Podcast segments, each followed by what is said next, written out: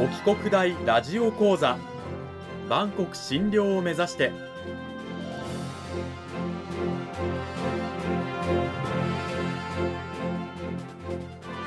番組タイトルにある万国診療とは世界の架け橋を意味する言葉です。この番組はアジアの十字路に位置するここ沖縄にある沖縄国際大学で日々どのような研究や教育が行われているのかを発信していく番組です。案内人はラジオ沖縄アナウンサー小橋川響が務めます。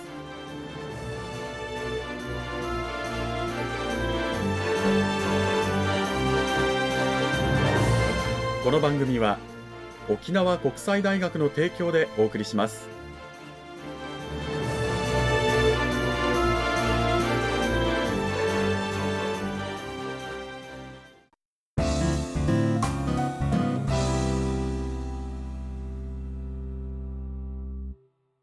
さあ沖国大ラジオ講座今週からは2週にわたって沖縄国際大学経済学部地域環境政策学科の上津薫先生迎えてお送りします。上津先生今週からよろしくお願いします。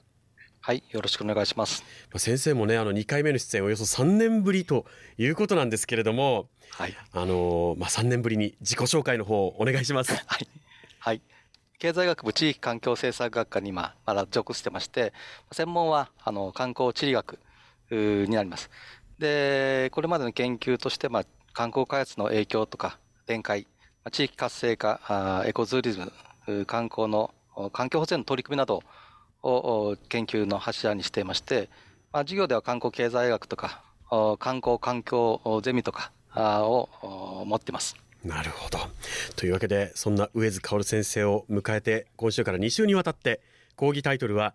持続可能な観光地域経営というタイトルでやっております。まさしく先生のね専門研究領域のお話を伺いたいんですがあの持続可能な観光という言葉ね最近よく耳にするとここ12年いやもっと前からかな、えー聞くと耳にすると思うんですけれども持続可能な観光これが注目を集めているその背景どういった理由があるんでしょうか？はい、日本ではまあ2012年以降ですね外国人観光客が急増しまして、えー2012年から2019年までの7年間で、えー約3.8倍ぐらいに、えー今、まあ、3000万人ぐらい、えー越してます。そういう、まあ、あの急増した観光客によってですね交通混雑、まあ、内反が見られるようになっています。例えば混雑ではあの京都市内私も家族で旅行行った時に見ましたけど、うん。路線バスにですね観光客が利用が急増しまして地元の人が乗れなかったりですねあの博多市内ではクルーズ船の時に、まあ、沖縄もそうですけど、うん。クルーズ船が来た時に観光バスが来て、えータクシーが来て交通渋滞になったりしています。でまたあのマナー違反ではですねゴミをポイ捨てしたり路上にですねポイ捨てしたり景観が優れた北海道の美麗地区美麗町とかですね町とかああいう富良野市では畑にですね、うん。えー無断に侵入して、まあ、あ写真を撮っていくと。インスタ映えする写真を撮ってしまう、う他にもあの京都の、まあ、沖縄でもお離島でもそういうのがありましたけどお京都の嵐山で竹林に落書きとかあの刃物で傷つけたり文字を書いたりですね。そういうのが、あ見られています。なるほど。でそ,、まあ、そういうあのお地域住民に影響を及ぼすオーバーツーリズムを防ぐために、まあ、国内外で、まあ、持続可能なあ観光を推進えーされてきています。うん、まあ、地域住民に影響を及ぼすオーバーツーリズムとおっしゃいましたけどもね。あのさっき言ったあのバスに外国人観光客、まあ、外国人だけに限らずだとは思うんですけど殺到して地域の方が乗れないというのは、まあ、受け入れ側のねキャパをオーバーしちゃっているっていう事例もあるし、あの訪れた客の観光客のマナーが悪いというね問題なんかもあって、まあ、これはあの、えールールの啓発なんかもね問題もあるとは思うんですけれども、まあ、そういった問題があちこちで、えー国内外である中でじゃあ,、まあ持続可能な観光をしていくためにはということなんですけれどもそもそもまず持続可能な観光これってどういうものなんでしょう？その特徴を教えてください。はい、最近は SDGs などで有名な持続可能な開発というのがありますけど、うん。観光に関しては1987年に国連の環境と開発に関する世界委員会において、うん、えー、持続可能な発展が定義されています。その持続可能な発展とはですね、あの将来の世代のニーズに満たすような能力を損なうことなく、うん、まあ、今日の世代にニーズに満たすようこととしていまして、うん、でその後2004年に国連世界観光機関がですね持続可能な観光を訪問客、産業環境受け入れ社会の需要に適用させつつ現在未来の経済社会環境への配慮十分に影響を配慮した観光として定義しました。うんつまりあの長期的な経済成長ができて、えー、環境的に適正で地域の社会文化に配慮している観光となります。なるほど。でこのあの観光の発展にはですね、まあ、関係する利害関係者強い政治的リーダーシップ、うん、観光の影響を、まあ、定期的に観察するモニタリングの継続的な取り組みが必要だと言われています。うん。まあ、あの持続可能な発展。これはまあ将来世代のニーズ、まあ、将来世代でも必要になってくる部分、はい、これをまあ満たす能力をこう損なわずに今現在のニーズを満たす。今だけじゃなくて、うん。はい、将来的に見ていくというような形ですね。でそのためにまあいろいろなことが必要になるんですけれども持続可能な観光その発展にはもうその観光にね関係する利害関係者の参加参画ですねそれから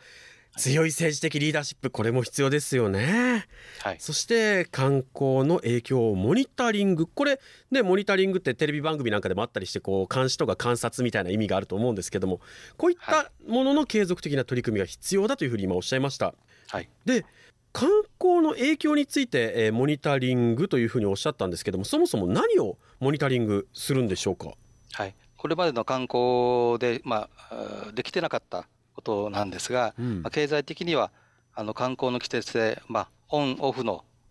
稼働率の違いですね、はいはい、標準化したりとか。であと、えー、正規雇用とか非正規雇用の割合。あの一般的には非正規雇用が多いわけですけど、うん、その是正とかあの、うん、雇用されてる住民の割合ですね、はいはい、そこから入ってきた人があの働くんじゃなくて地元の人の割合、うん、であとあの観光産業の地域にお金が落ちる割合の観光産業の占める割合とかですね。っていうのが経済的になっていまして。これが経済的なモニタリング。はい、うん、その他にもモニタリングする内容はあるんでしょうか？はい。あの社会的文化的には観光に関する、まあ、住民の満足度ですね。これが特にモニタリングされてなかったんですが、うん、あと観光客の満足度、うん、とかあの観光客の、まあ、混雑度などが社会文化的な要素になりますなるほど。つまりあれですね。地域住民の満足度ってやっぱりこう観光に来る人たちに迷惑かけられて不満があるとかっていうのもありますし、はい、あの、はい、自分たちの観光地がこう魅力あるものだっていう誇りを持っているっていうような満足度とかもありますしね、はい、やってくる人だけじゃなくて、うん、受け入れる側の満足度も必要ですよね、チェック。うん、重要なことですね、これ、まあ、地域住民の満足度っていうのは、うん。はい、あの環境的にもですね、例えばエネルギーの消費量、とか水と消費量とかリサイクル率、えー、でよく言われるのがあの飲料水ですね、うん、えー、途上国だと飲料水を優先的にやってるという、えー、観光施設に送ってるという事例もあったり、ね、で、えー、観光客のゴミとか下水量の割合とか、まあ、そういうのが指標に、なっていまして、うん、それを持続的に調査モニタリングして、えー、持続性的があるかっていうのを明らかにしています。なるほど。これらをちゃんと定期的にモニタリングすることによって持続可能な観光環境が整っているかどうかということが分かるということなんですね。はい。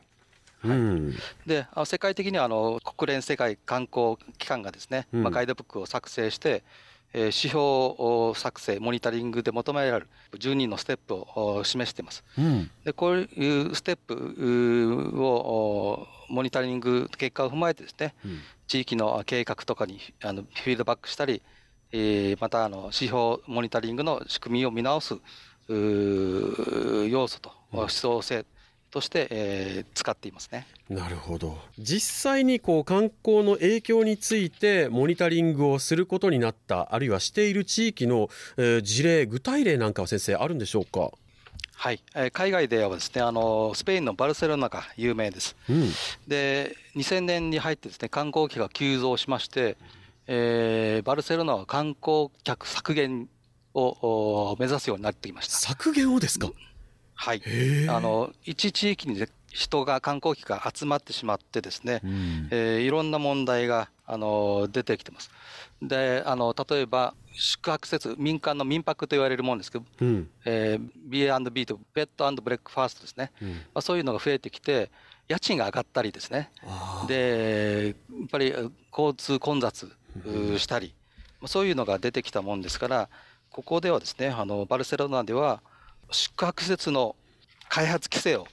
をしています。これはあの、まあ、反対意見も地元のホテル業界反対意見ありましたけど、うん、そういう規制をしてですね。あと一地域に集まる観光客をあの測ってですね、うん、えー、で、えー、スマートカードっていうカードを使って、えー、その分散させるように。